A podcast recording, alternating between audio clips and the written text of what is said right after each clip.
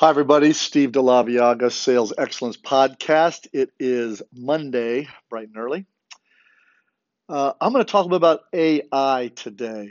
Now, not AI as you've heard it, not artificial intelligence, adversity intelligence is what my AI is going to talk about. Because more and more I see successful people, women, men, mothers, fathers, business owners, leaders, sales executives, etc.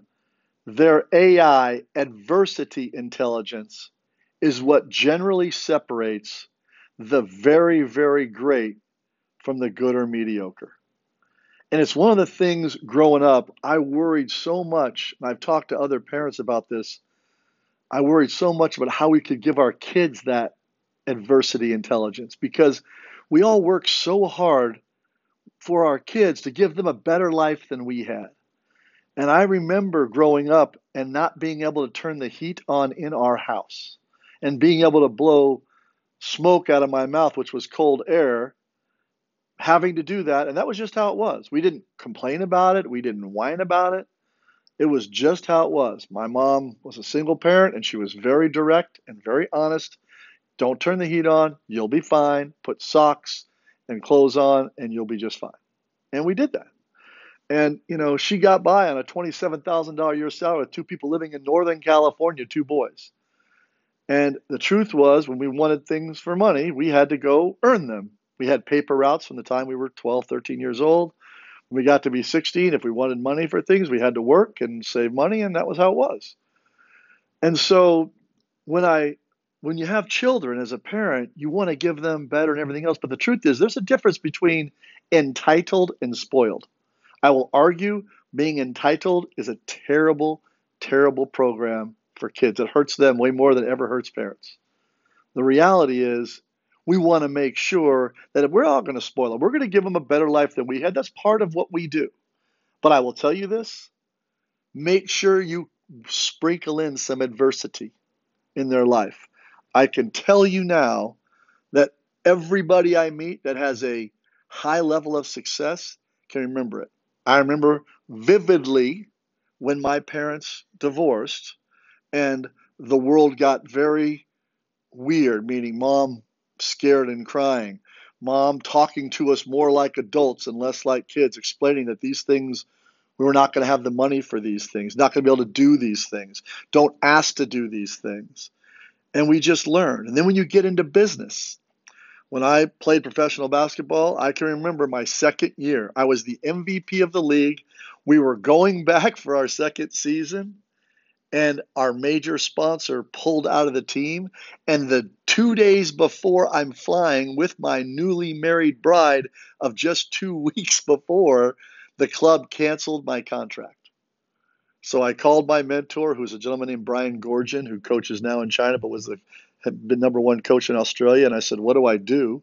He said, "You got to get over here. Pay for your own flight and get over here. Once you get over here, you can figure it out." And I got over there, and I a new group came in and got involved in the board and bought my team and honored my contract. But I can remember saying at the time, "Hey, we're going to figure it out." There was no panic or tears or chaos. It was like, get over there, I'd have played for free if I had to to earn my way to what was going to happen. It turned out that next season I got to win the MVP award again and then signed a very good contract. There's never anything great that happens before something unfortunate happens. It's funny, to be great at anything, you have to become really consistent and great at the things you don't like so that you can become great at the thing you're going to want to do. And the reality is, when you got into business, I am having so much fun in the business that I've started here. And we've had pivots and U turns. We've had people say yes and then the next day say no. But when you get used to it, all it means is you get up off the canvas, brush yourself down, and run right back into the fight. Run right back into the fire. So as you think about AI, ask yourself who around you do you respect? Do you have a real fondness for who has handled adversity with intelligence? Is their adversity intelligence, their AI, something you admire and want to be around? I would argue surround yourself with those people, both as peers and as partners, both as people who you work for and who work for you. I will tell you, as I talk to, and we're adding clients into our concierge network, and the biggest single thing I look at is when things get tough, will this person just run away? Will this person say, oh, it's not working, I'm out, instead of saying, how do we make this work better? Because when you have someone who has a high level of adversity intelligence, that type of AI is the kind of person who sticks, kind of person who partners, the kind of person who says, let's get up off the mat and make this better. I'm in it with you. And I can tell you, as someone who now runs my own business where every dime I spend is my own, every glass of wine I buy is my own. I'm looking for partners that have surrounded themselves and been through themselves a high level of adversity intelligence. So as you look around and ask yourself um, who you want to work with, work for, be partnered with, check out their AI. And I don't mean artificial intelligence, I mean adversity intelligence, one of the most important ingredients in life. Thanks, everybody. Make it a great week.